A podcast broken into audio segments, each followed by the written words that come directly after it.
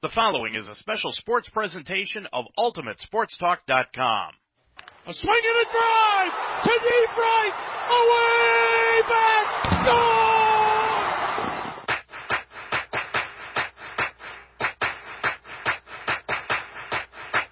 UltimateSportsTalk.com now presents the longest running internet radio program in America, the Ohio Baseball Weekly Show.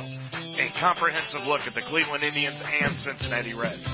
For the sixth consecutive season, we examine each team and their progress through the 2016 season.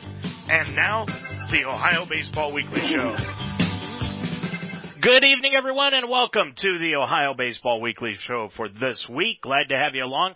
I am Dave Mitchell, and we are pleasantly surprised at the way the Cleveland Indians have been playing over the last week. It seems like maybe the curse that was lifted on the city of Cleveland by the Cavaliers a week ago, winning the World's Championship in the NBA, may have caused the Indians to play with a little more relief. Who knows? But they've won nine in a row, winning. That's what their winning streak is up to. And as that once famous manager of the Cleveland Indians in Major League, Lou Brown, once said, we're contenders now. Indians are five games up. The Reds, well, they're 20 games out as we head into action tonight and we bring in our resident Reds expert, Mark Donahue. Mark, how are you tonight? Well, I'm really dismayed, Dave, um, at your your attitude. You're, you're, you're gloating, as it were, um, about the Indians and, and just rubbing the Reds' nose in it. And the other thing I, I have to say here that um, don't forget – that you withdrew your your support of the Indians as recently as three weeks ago when you said, you know, Mark, I've changed my mind. Yeah, I picked them on our selection show, but I've changed my mind. The Indians just won't do it. I think I'm quoting there pretty accurately. And now they win nine in a row. And Dave Mitchell is now supportive of the Indians again. Dave, like millions of your fans across the world who listen to our show, I am confused. Mark, this is an election year. I I can afford to be a waffler this year. Everyone else is. Why not me? All right. Well, you know, that I admire your honesty and your integrity to admit that. But in in all seriousness, uh, I watched the Indians play two or three games over the weekend, uh, and, and and they're really really playing well. You know, it, you, you look at that team, and you, you don't like two or three years ago when the Indians had just horrendous defense, which cost them, I, I think, probably a, a spot in the playoffs, or they had spotty hitting, or they had spotty pitching. Yeah, Dave, I'll tell you, it's hard to find a weakness in this team. Mark, I, I would almost tend to agree with you on that. I mean, this team has accomplished so much in the month of June, and we're not even out of it. But what a lot of people do not realize, Mark, is they're done playing at home in the month of June. Mark, they finished 11 and 0 in the month of June at home at Progressive Field. No Indians team ever has finished a month unbeaten.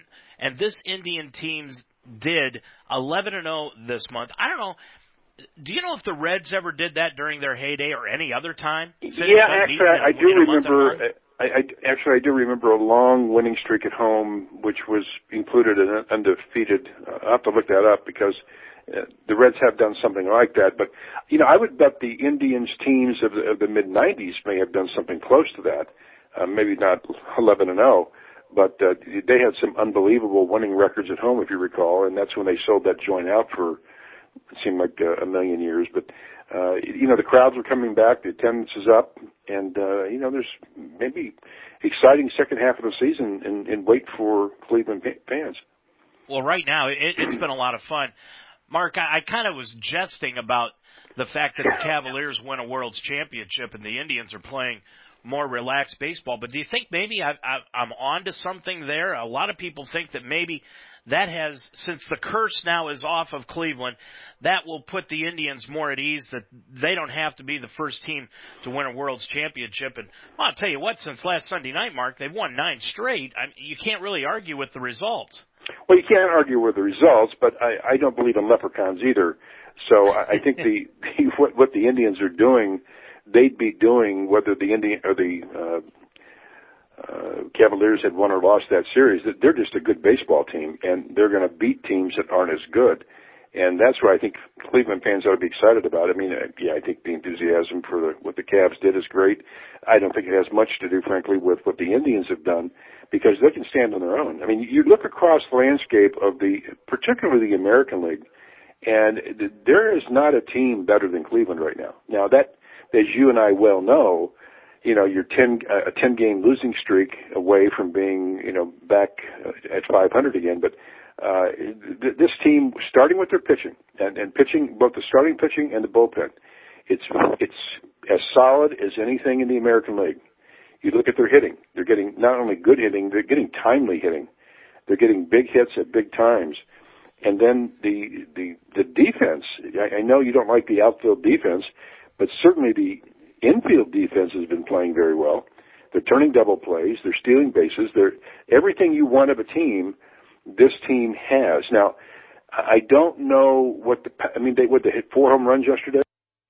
Hit four home um, runs in the fifth inning. Yeah, I mean, I was going to say prior to this that maybe they don't have the the kind of power depth that you would want. You, a guy hit 30 or 40 home runs, but uh, overall, there's power. I mean, when your shortstop's hitting home runs and second baseman is hitting home runs, you know you've got some depth in, in your power. And I saw Santana went deep the other day, so you're, you're getting it up and down the lineup and that's really what you want. You want consistency so you can't pitch around one guy to get to another. And that's why I'm impressed with the Indians. And, and, and more to the point, you know, Kansas City has come back to earth. They're not playing as well as they did last year. I doubt they will. I think you and I both said we thought they overproduced last year. Uh, the White Sox, I don't think are as good as Cleveland. Um, you know, there's, you look at the landscape in the American League, I can't think of a team that matches up with Cleveland. Uh, maybe you know, you know it better than I do, but what do you, who do you think is the next best team in, in, in, in the American League? Well, I don't think Texas is an afterthought. I don't either. I don't either. Yeah, they're they're nine games up in their division. I don't think Baltimore is either. Baltimore seems to be a surprise to some people, but I'm not sure Baltimore's starting pitching is up to par. Mark, during this nine game winning streak, do you realize the Indians have had five complete games? During the nine game winning streak, the Indians have had nine complete games. Their bullpen, literally during the nine game winning streak, has thrown only, get this, six innings in nine games. It's amazing. The it, Reds it bullpen typically throws six innings a game uh, until recently. I mean, the, the starting pitching is getting a little better, but uh, you know, when you look at what Cleveland is doing and what the Reds are doing, you can see the enormous chasm between what a good baseball team looks like and what a really bad baseball team looks like.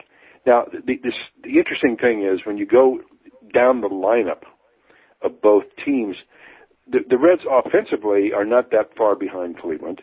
But I agree. It, but, but it's when they get the hits. They don't get key hits, and they can be pitched to and you, you have your best player you're paying twenty two million dollars a year to hitting 244 with 11 home runs you know going into July and the, the, Joey Votto is he's I'm with Joey Votto I mean it, it really is and so you, you have to look at those teams on a comparison basis and make the conclusion the Reds are really years away from being where the Indians are Mark, you and I have talked over the past couple of days about a trade that supposedly is well, not supposedly, but uh, supposedly being worked on.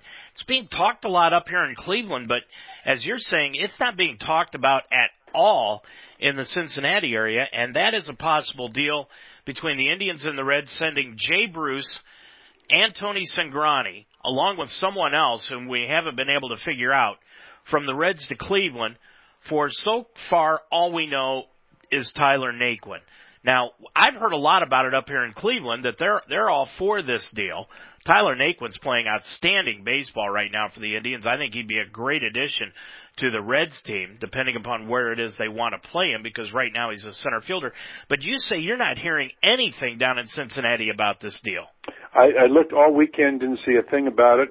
I, I, I did see something about it on the national, uh, some of the, you know, the rumor mill type sites, but nothing nothing out of Cincinnati for it. But I'm wondering at this point, what's to be gained by the Indians with that trade?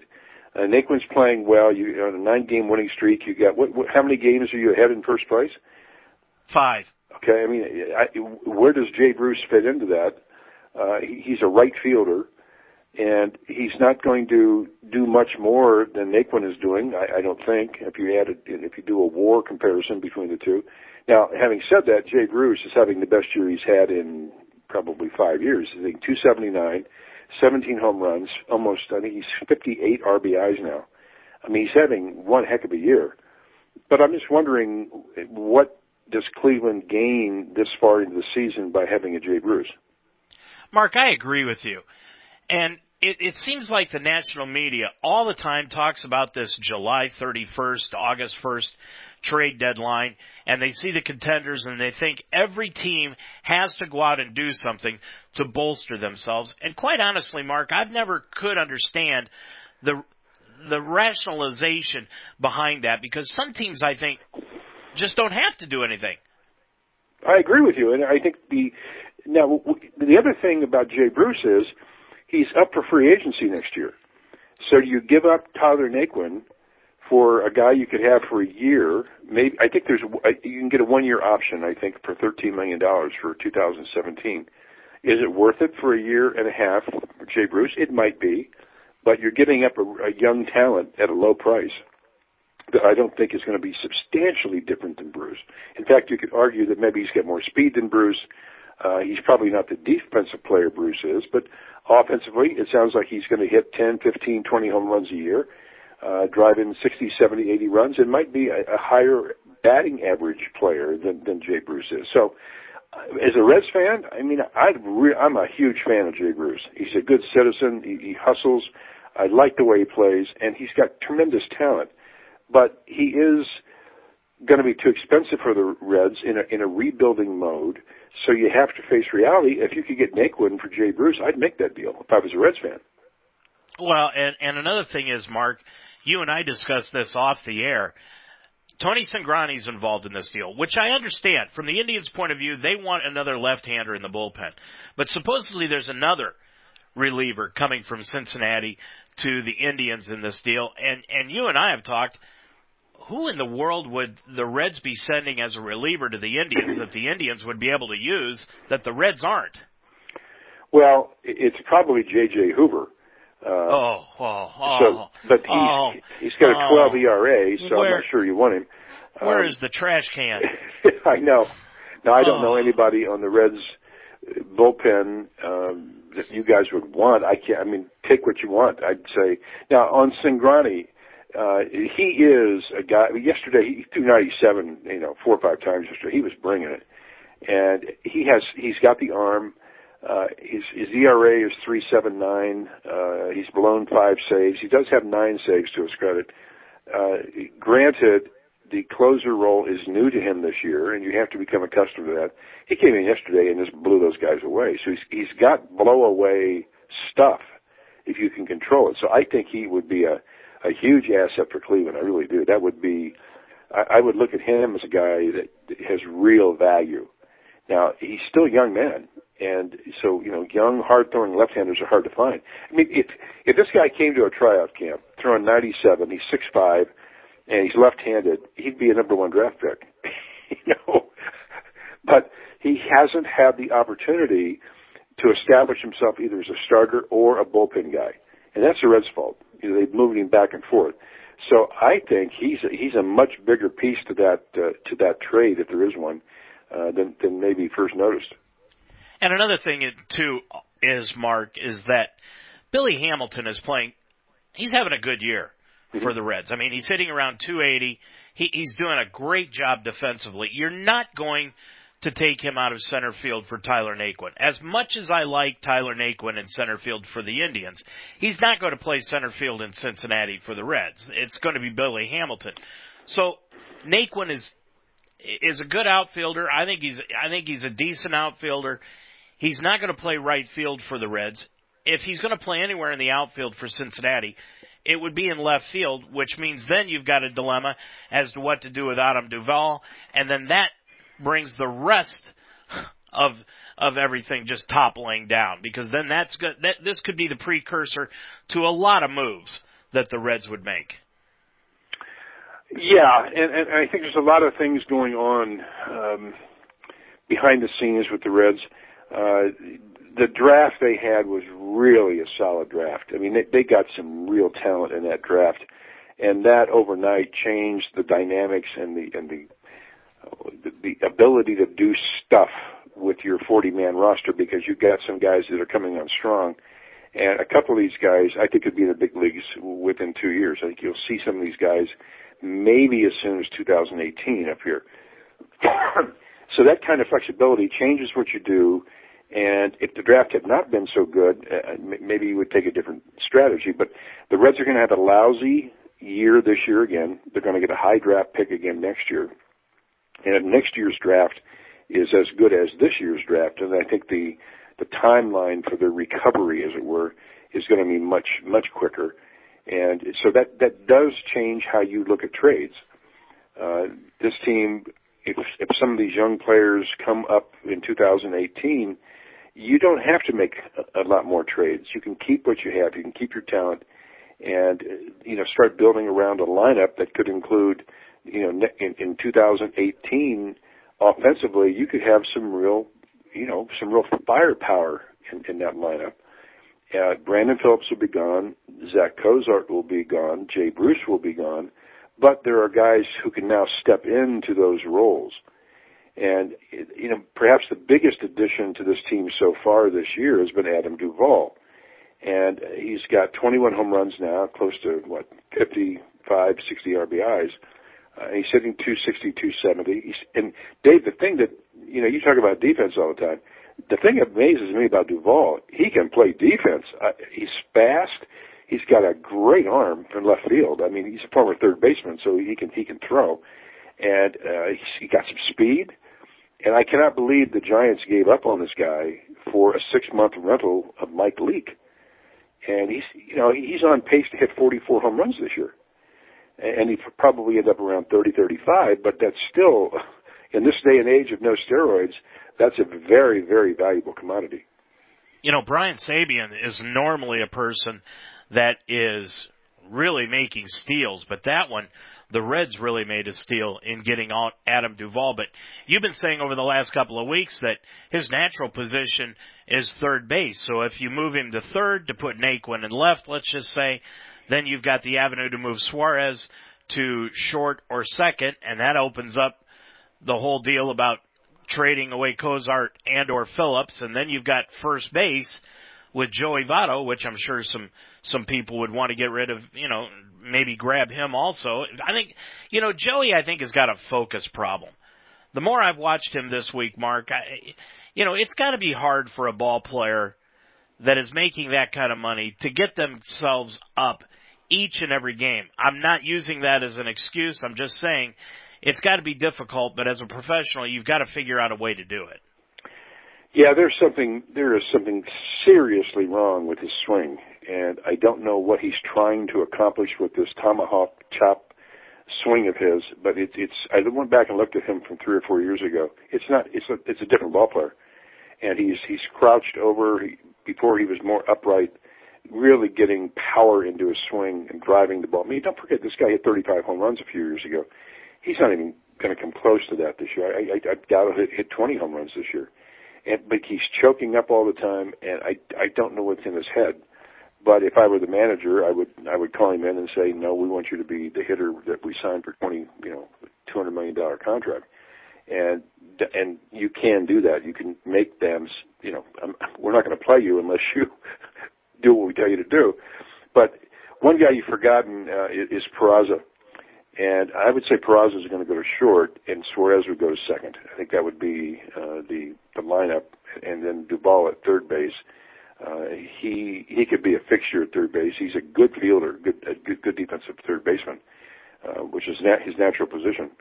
And then the outfield, uh, if you did get a Naquin, you could put him in left field.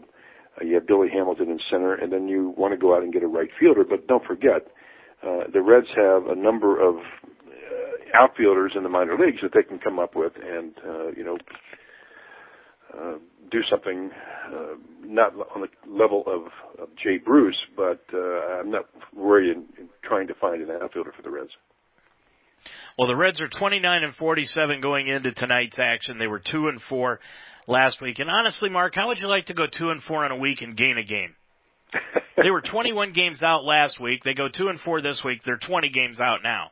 Well, you know, let's just talk about that. Why is that? It's because the the Cubs may have come to earth a little bit. Uh, they got swept the last series, and you know they're they're still an outstanding ball team. But every every team, I don't care how good it is, they go through periods like this. Now, of course, they come into Cincinnati this week, and that will get them back on a winning winning track.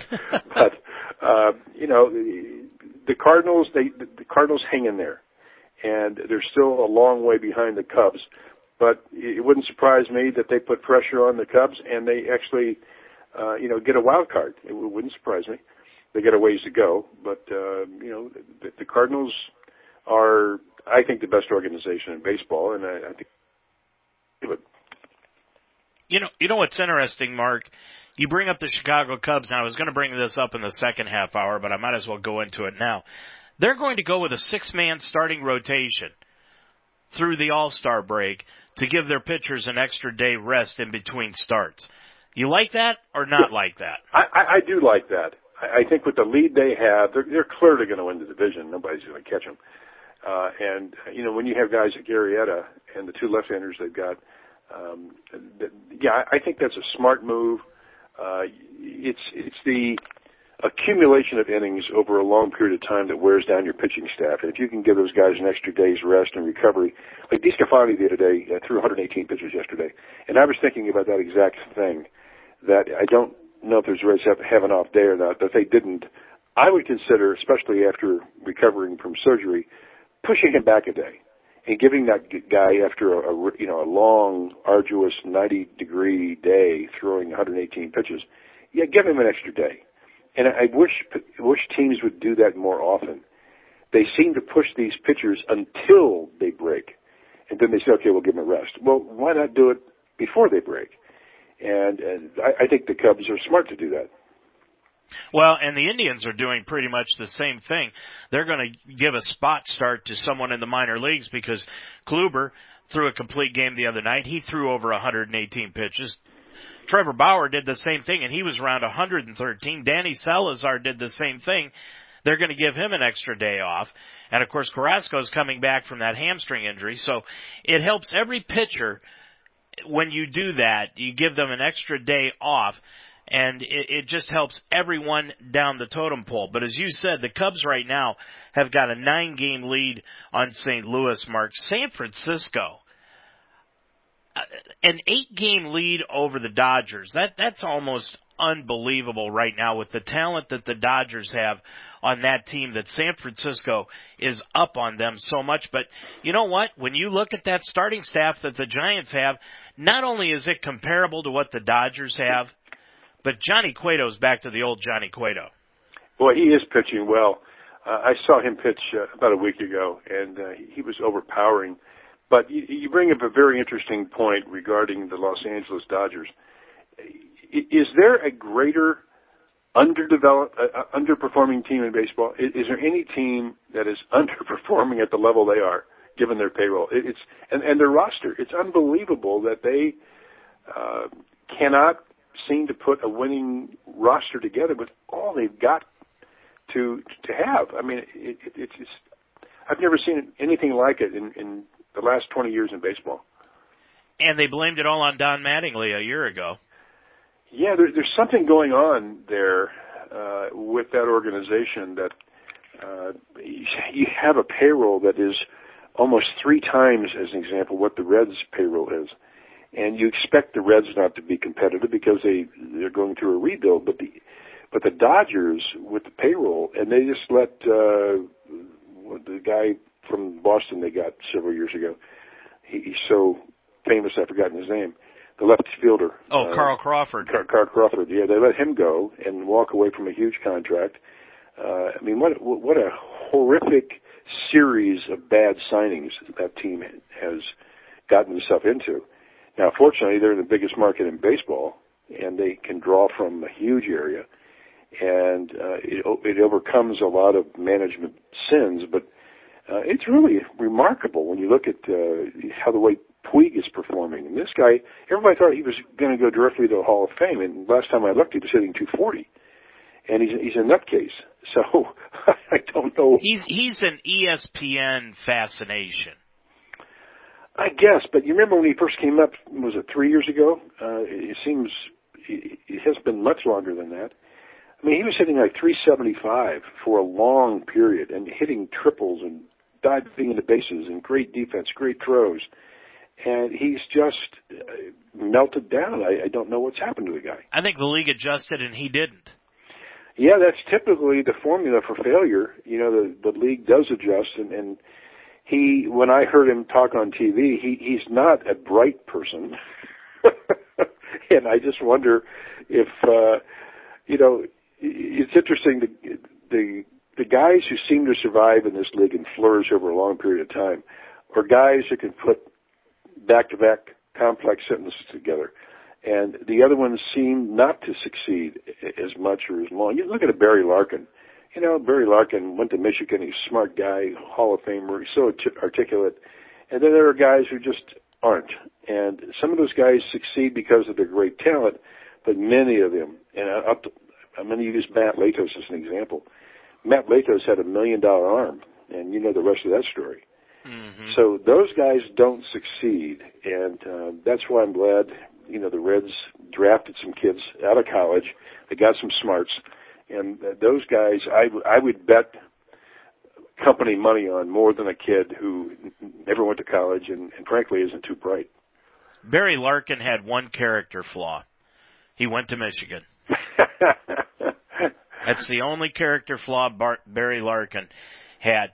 Mark, you know, we've talked about Adam Duvall, we've talked about Jay Bruce. The All-Star vote is going to be up the end of this week every team's got to have a representative. Obviously, the Reds are only going to have one. Is it Duvall or is it Bruce? I think it's Bruce. Uh, I think he's he's earned it over a longer period of time. Uh, Duvall, notwithstanding his numbers, um, I, think if, if, if there is going to be one, and I think there can only be one, uh, it's going to be Jay Bruce. He's earned it. Uh, he's come back from a, a knee surgery that was far more serious than people thought it was. And it, it really took him uh, much more than a year to recover, which is not unusual from knee surgery. I've had knee surgery. I know it, it just saps the power out of your legs, and that's that's what a hitter's all about. People think it's your hands and your arms, and that has something to do with it. But your power comes from your butt and your thighs and your calves and your ankles. That's where you drive into the ball. And when you have knee surgery, you lose that. And I think it affected his swing it certainly impacted his speed on the bases and in the outfield. And again, he's playing great defense. I mean, he really is playing outstanding defense. He gunned a guy down. He, he threw a ball probably 300 feet on the fly right to the catcher the other day. It threw a seed. And uh, I'm really happy for him because I like him. I think he's a great guy, and it would it'll be sad when the Reds lose him. But he's the kind of citizen you want on the team and in the clubhouse. Everybody likes him you never hear a bad thing out of Jay Bruce. He's just, he's just he's the right kind of player in, in this era. Mark, about 15 years ago, the Cleveland Indians manager was Charlie Manuel, and the Indians decided after that 2001 season and into the 2002 season that they were going to go to a youth movement. And they started unloading salaries. They started going to the youth movement. Charlie Manuel lasted about half the season and when the Indians would not commit to him as the manager long term, he just quit in the middle of the season. Mark, I see the similarities right now between where Charlie Manuel was at that point in time and where Bryan Price is right now with the Cincinnati Reds. You know, I was, if you're going to go through a rebuilding situation, you have got to let your manager know that he is the guy long term. And if he's not, get the guy in that is long term so that he can build with the team that you're building with. Uh, it's almost, I, I think it's, it's unfair to hang Bryan Price out there, being that his contract is the up is up at the end of this year. Is he the type of guy, Mark, that would would walk away from this job and just say, "Look, you know, if you're not going to commit to me long term, why should I commit to you through the rest of the season?" I think that would be the kiss of death for him as a potential manager for other teams down the road. Um, that, that's leaving a sinking ship uh, and not com- you know, completing your obligation to an organization. I, I think it would be a very bad career move for him. So, and I think he's too classy of a guy to do that.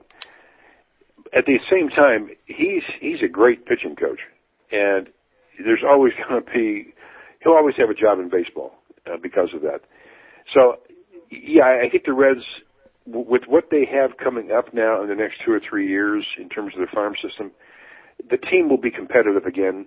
And the question is, do you want to use him as your your manager to build around, or do you go to a Jim Riggleman who's waiting in the wings, former manager? And by the way, remember what Riggleman did with, with, with Colorado? He was managing them and walked away from his contract mid-season. Washington. Washington. You're right, Washington and he he hasn't gotten a job since. So, and he was an experienced manager, but that that kind of thing owners don't forget, and so I think Bryan Price is way too smart to do that. But at the same time, if you look down the road and you say, okay, w- w- next year our legitimate goal is to finish above 500 maybe one one or two games. We won't make the playoffs, but we, you'll see improvement. And then you use 2018 as the year. Okay, we're going to win the division. Now, if that's the case, if that's your decision corporately, is Bryan Price the guy that can manage a division-winning and, and conceivably world championship team? The the answer is we don't know because he's never done it. So if you if you are using the mentality 2018's our our year, do you bring in a guy? I'm, I'm not suggesting him, but a, a guy with a pedigree like Joe Maddon or Lou Piniella or somebody like that who's done it, somebody of that ilk, and put them in place next year in preparation for the 2018 season where you're going to be competitive as a world championship team. Those are the decisions the front office has to make. That being said, if the front office comes to Bryan Price at the end of this year and says, we want to renew your contract, or sometime during the season, we want to renew your contract for one more year. If you're Bryan Price, do you accept that? Or do you hold out for another two or three years? Because this is obviously, like you said, 2018, 2019 is, is the absolute earliest that this team can get back into contention, according to you and I. But if the front office feels the same way that you and I do, if you're Bryan Price, do you hold out for a two or three year extension or do you go with the one year? Oh, you definitely go with the one year because don't forget, I think that a plus 500 season in 2017 would be, a, you know, a reason to keep him on board for 2018 and 19. But you don't want to uh, cut off your nose to spite your face. I mean, if, if you're Bryan Price and the Reds say, okay, we're going to give you 2018, and if you don't finish 500 or above, you're gone. We'll tell you that right now. If you do, you're in. Uh, I mean, that's the, if they don't say it, it's certainly going to be implied. Yeah, you you don't turn down a chance to manage another year in the big leagues for any number of reasons, but especially when you have a team. You know, you, you don't want to be Dave Bristol in 1969 with the Cincinnati Reds. You know, when he got fired, he got into a you know, a, he got into a problem with ownership and had he stayed one more year, he would have managed the Big Red Machine. Now, would they have won with him? Yeah, I think they would. I think Dave Bristol was a better manager, frankly, than Sparky Anderson. Uh, so he would have been a legendary manager had he stayed on for one more year. But he got he got fired in '69, right when they were you know ready to make the big move. So yeah, all this stuff is very strategic. These guys are baseball lifers. They they know how it works, and you know, you don't want to be fired by, by the Reds and then the team go off and win four world championships and say, gee, it could have been me. Well, we'll, we'll talk more about Sparky and the, the Reds from the 70s coming up here in just a little bit. But Mark, we talk about the All-Star team. The Reds, who's going to make it for their team, the Indians, that's another question because they've got five or six guys that could conceivably be on the All-Star team and a lot of them are pitchers. You, you could conceivably take, I don't think Corey Kluber is an All-Star contender. I don't think Carrasco is either. But Mark, you could conceivably see Josh Tomlin, who got his ninth win yesterday, and Danny Salazar, who has won eight games this year, both on the All-Star team. I think you're going to see Francisco Lindor on the All-Star team as a backup shortstop. On Saturday, Mark, he had the first two home run game of his career. And I'm not talking about major leagues. I'm talking about minor leagues. As a matter of fact, when they asked Lindor, he couldn't remember a game that he's ever played as long as he's lived where he's hit two home runs in one game. And he did that Saturday against the Tigers. And on top of that, ironically, Lindor's first major league hit came against the Tigers. His first major league home run came against the Tigers, and now his first two home run game has come against the Tigers. I, I think it's just a, it's a no-brainer that Lindor makes the American League All-Star team, and probably Jason Kipnis, I think, will make the American League All-Star team too. I don't know about Kipnis, uh, but Lindor, the thing that amazes me about him at, at the plate, his bat is so quick. He, he can wait and he's he, he has that slashing swing. It, it's it's really a quick bat, almost like it, it's a little bit when he's hitting left-handed. It, it reminds me of Rod Carew, that kind of just mm-hmm. whip whiplash bat that created you know what 3,500 hits or something. So you know Lindor, um, I, I know you weren't a supporter of him early on. Not uh, at all. Not at all. Uh, but you, you can see the talent there, and he's going to get stronger. And with that bat speed he's got, when he just adds a few pounds of muscle, and he will, uh, he's he's going to be a formidable hitter. That guy could hit 15, 20 home runs a year. Mark, eh, well, he's got 10 right now. I know. Uh, yeah, eh, but the thing about him is he has done something that not many players have ever done, Mark, and that is hit better at the major league level than they did at the minor league level. That's almost unheard of. It's it's not unheard of, and, and there's a couple of reasons why uh, that that can happen. You come to the major leagues, and now you're surrounded by by better players. If you're in the minor leagues with Lindor's talent, he was a guy nobody wanted to pitch to down there. So he didn't get a lot of pitches to hit. You get anxious. You have you have bad lights. You have a lot of things that that you have pitchers. And it's, it sounds strange, but there's a not a theory. They say guys in the minor leagues throw harder on average than the guys do in the big leagues. You know, the fastballs are harder, their, their sliders are harder, but they don't have control.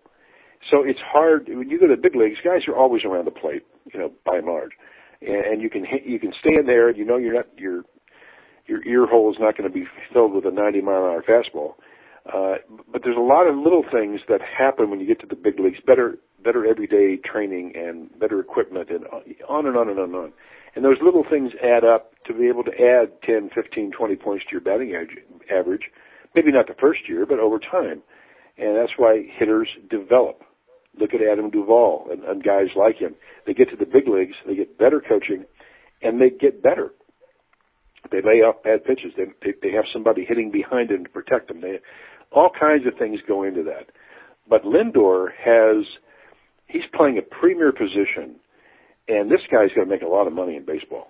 I mean, he really is. He's he's going to be uh, a very coveted free agent guy in five or six years when his time comes up. So uh, he's got all the tools, and he could be a perennial All Star. He, he could be be a Derek Jeter type shortstop.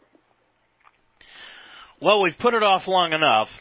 The Pete Rose weekend in Cincinnati this past weekend. It it turned out to be kind of a a a boring weekend as far as the play on the field, but all of the off the field activities, Mark, I think the the Reds brought back Pete Rose with the embrace that everybody expected he would be brought back with they did a great job. They they, they sold out off all, all the games um, that he was part of, and um, you know, the, the thing about Pete Rose, everybody likes Pete Rose. That's the bottom line. He, he's unscripted. He's spontaneous. He's funny. He's sincere. He knows the game. All he doesn't have a big ego. and he's he's from Western Cincinnati, and you can see it. He's one of the people there, and you know, he, clearly they were better ball players than Pete Rose, but nobody played harder. and I don't think I I can't remember many. I mean, there are some, but there aren't many cities that have embraced a player like Cincinnati has embraced Pete Rose as one of their own. Uh, it, it's an unusual situation. Johnny Bench has never been embraced like that, like Pete Rose has been. I can't think of another Reds player that's even close to that. I mean, Pete is an institution in Cincinnati, and I would hope the Reds would find some way, and maybe it's in the broadcast booth that you can, you know, he's got experience now with Fox, but he would he would raise the interest level with Cincinnati fans dramatically just by his presence. Well, and and I want to get into the the Johnny Bench thing here in just a few minutes, but right now with Pete being enshrined into the Hall of Fame, we've got an excerpt from his speech on Saturday. You know, I don't think if people realized all the years I played, I don't know if it was Knothole baseball or what it was, but if you think about Oester, Larkin, Buddy Bell, Dave Parker, Billy Doran, all the guys from Cincinnati, and I'm probably going to leave some out. We all played the same way. We all played the same way. We all played hard nose. We all played to win.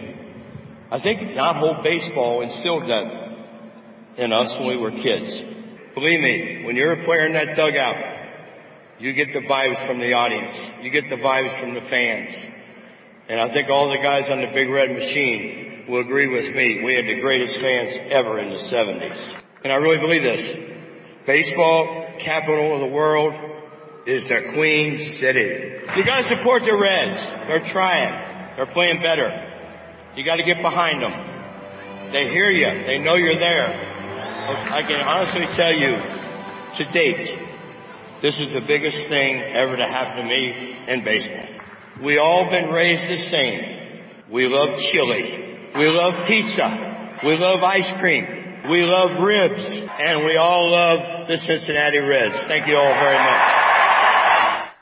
Mark, I agree with Pete. Every time I go down to Cincinnati to see Greg or, or whatever I'm going down to Cincinnati for, I gotta get some of the chili. Yeah. And, you know, people forget too that that speech that you gave excerpts, um, excerpts of was a pretty long speech and it was all ad lib. He he, he did it yeah. with no with no notes, and that that was really impressive to me. They probably practiced it a million times, and that's understandable. Understandable, but he he spoke from the heart, and I think when people speak from the heart, the people listening can hear it. They can feel it. They they know that it's real, and that's what Pete brings to baseball. And I think baseball in general has really missed an opportunity to use Pete as a an object lesson of, Absolutely. of what he has gone through and get him somehow involved with baseball just to say, hey, I screwed up. Don't be me. Here's what I did wrong. And go out and give speeches to all the ball clubs and, and all the players and go to spring training as an ambassador of some kind. I mean, everybody makes mistakes and Pete made his. But my gosh, it's been, what, 20, 30 years and it's enough's enough. I mean, right. I, I don't understand it. And as you have said many times, when they want to make an extra buck, they roll Pete out uh, as for, for some events. Uh, but they're really missing the boat with Pete. He, he could really be a great ambassador. Mark, quickly, what was Pete talking about there for those of us who don't know Knothole baseball? Yeah, that, that is a group in Cincinnati that started really back in the 30s. And Knothole meant uh, there used to be fences at major league ballparks, and kids would knock out, you know, the little holes in, in okay. the fences, and they'd look through and see the game for free. So it was called Knothole, and then the league was called Knothole League, and it has produced an amazing amount of major league ballplayers. Pete's left off. There was probably another 20 or 30 that have come through that little league and ended up in the big leagues. And it's it's very prosperous. Uh, they do very well, and they do a great. And the city supports it in a big way, as do the Cincinnati Reds baseball team. They support it. They have uh, kid glove games where uh, kids come in for free, and and they donate a lot of money to get equipment for the kids. And it's a first rate. It's a first rate group. Mark, uh, virtually all of the 1975 team was there. I know on Saturday night Joe Morgan didn't make it, but he did on Sunday. Um, he's he's on a cane and he has trouble getting around, but virtually the entire team was there for the entire weekend, along with Dave Parker, Barry Larkin, Ron Oester was there. But that 75 team, as you brought up last week when we were comparing it with the Cleveland Cavaliers, when they won that World Series, it took a monkey off their back and of course, the late great Sparky Anderson, who was the manager of that team, about a year before he died, he talked about the monkey that was on that 75 team's back and how they got rid of it.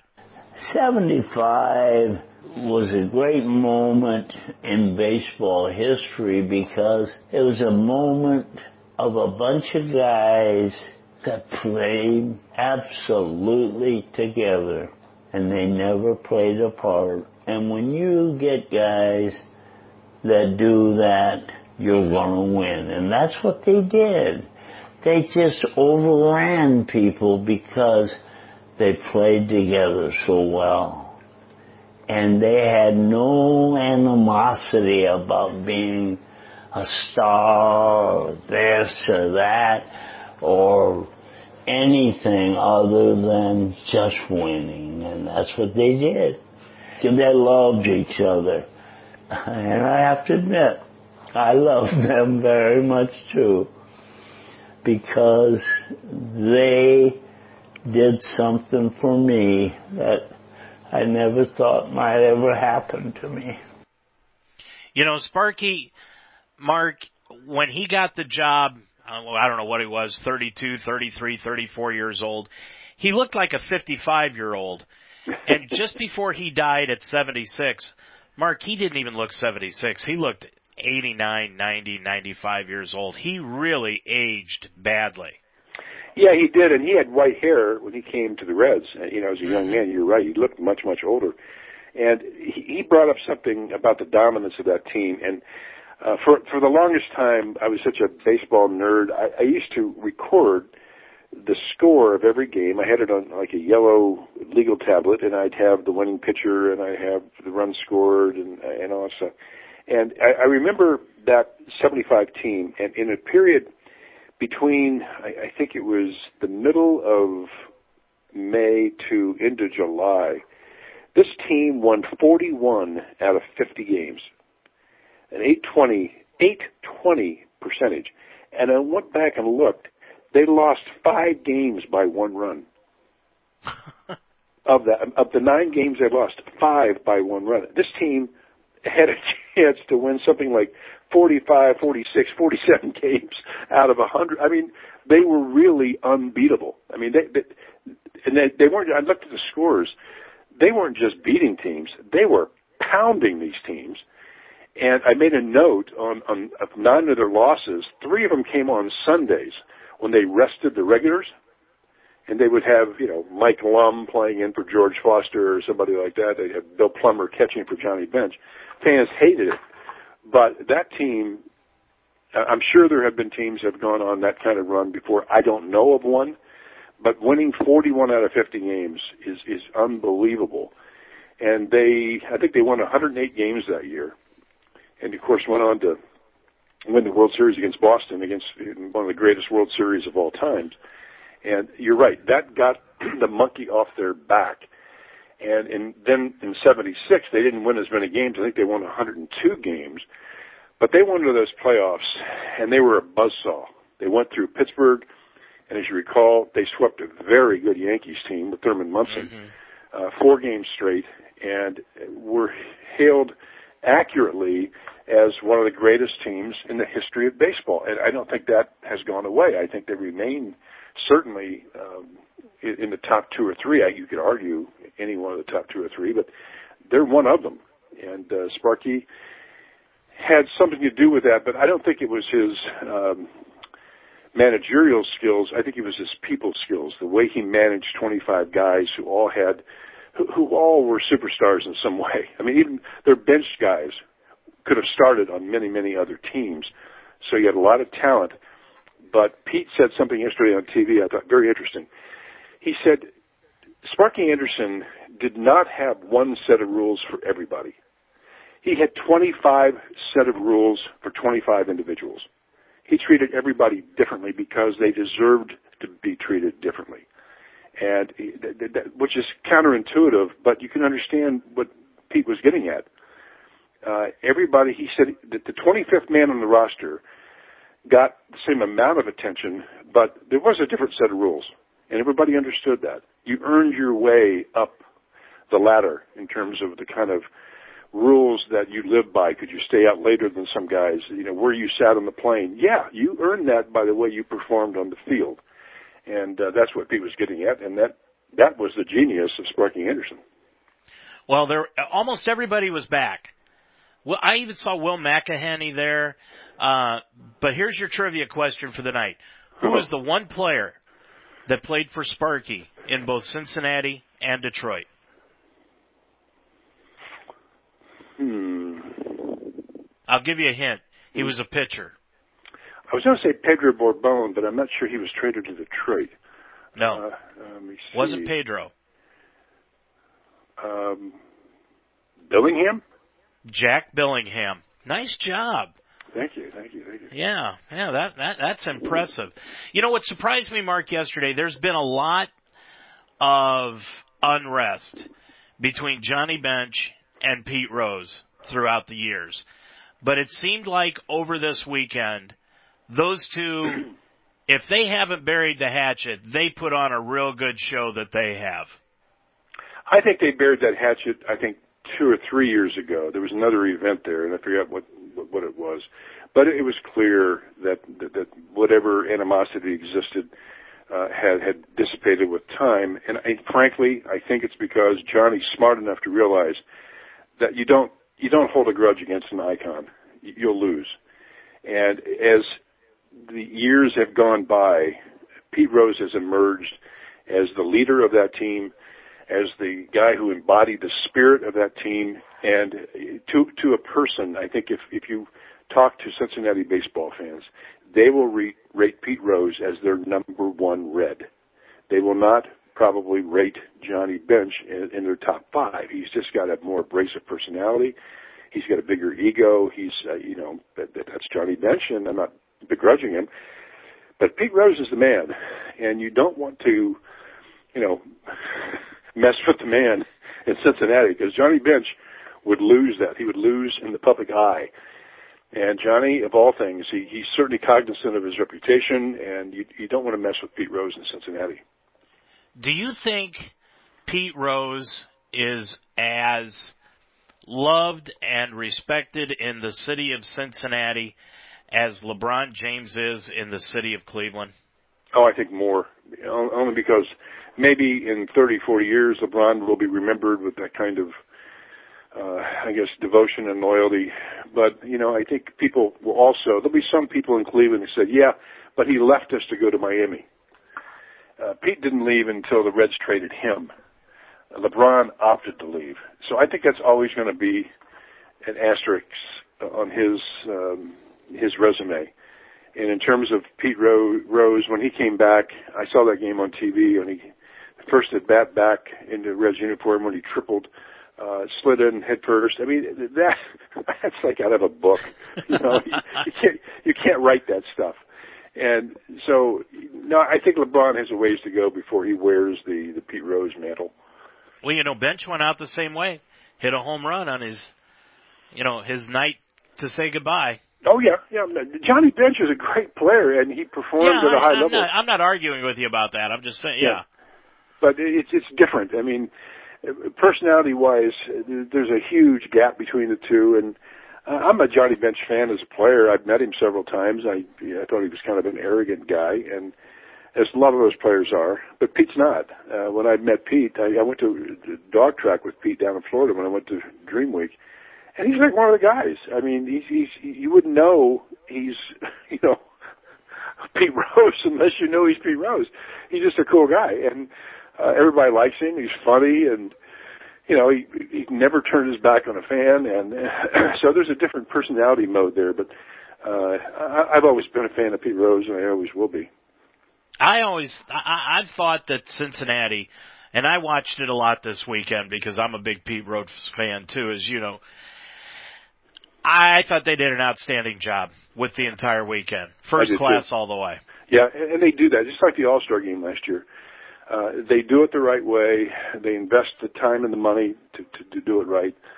And uh, I have uh, questions about their baseball operations, but my my problem with the Reds is not the Reds as an organization. It's well, I guess in, indirectly they can't escape it, but uh, the, the general manager, in my opinion, has taken that team apart and made trades that were not in keeping with trying to maintain the, the competitive aspects of that team. They, they, their direction was, let's bury it. Let's be the Florida Marlins, trade all of our good players and start over again.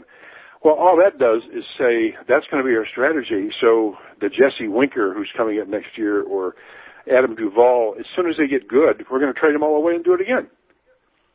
And that's what the Cardinals don't do. The Cardinals maintain, and that's where I, I, I took umbrage to Walt Jocketty because that's exactly what he was trying to do in St. Louis. Once they got rid of him, they they became far more stable, and uh, Jocketty came in here and basically dismantled the team that was competitive. Mark, a couple of questions before we wrap it up for this week's show. First of all, I think the San Francisco Giants right now are the best team in baseball. Who do you think the best team in baseball is right now, as of today? As of today, I think it's Cleveland. Interesting. I mean, if I if I had to go and bet on who's going to win the next game, or in a in a say a five game series between the Giants and the Indians right today, that may change in in two weeks. Right today, I'd pick Cleveland. The other question that I've got for you, I, I'm looking at the, uh, which by the way, it's just come across the wire that the Reds have recalled Jumbo Diaz. That'll solidify their bullpen. but, uh, you know, the team with almost the worst record in the American League, they're in last place in the American League West are the Los Angeles Angels. They're 32 and 44. They're 17 games out, Mark. They've lost seven of their last 10. Just how long does Mike Scioscia have to manage that team? I don't know, but you know, two or three years ago, he was considered the best manager in baseball. And the last two years, again with an enormous payroll, that team has done nothing. And I think he is on the hot seat. And if the Dodgers can fire Don Mattingly, the Angels can fire Mike Scioscia. Not that he wouldn't find a job somewhere else, but you can't have two underperforming organizations in that market like that. And you wonder if it's in the water. I mean, uh, gosh, you got Mike Trout and you got Albert Pujols to start, and you think, okay, we can fill in the rest. Uh, the pitching staff has fallen apart. Uh, their defense is not good and that team is just not performing. And the, the big question is, you can't get rid of Pujols, but you can get rid of Trout. And you could, I mean, think of the haul you would get from the Yankees oh. or, or some other team uh, for Mike Trout. I mean, this guy's going to be, he is going to be a Hall of Famer. But uh, the big decision the Angels are going to have to make after this year is, what do we do with Trout? I wonder what the Cubs would give up uh, with a, a loaded farm system they have a lot to give up. I mean, they, they have players waiting in line for that team because they, they've done it right uh, in terms of drafting and and, uh, and all that stuff. So they definitely do.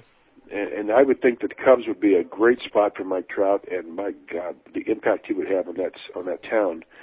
Um, I don't. I mean, the Yankees. I'm not sure they have the farm system that could make the Indians or make the Angels happy uh, for Mike Trout, but the Cubs do. Definitely. Well, and the Cubs will continue their series with the Reds coming up tomorrow and Wednesday, and then the Reds head to Washington for a Thursday, Friday, Saturday, Sunday afternoon game this weekend. The Indians, after tonight with Atlanta, they play the Braves again Tuesday and Wednesday night down there in Georgia, and then they go to Toronto for Thursday, Friday afternoon.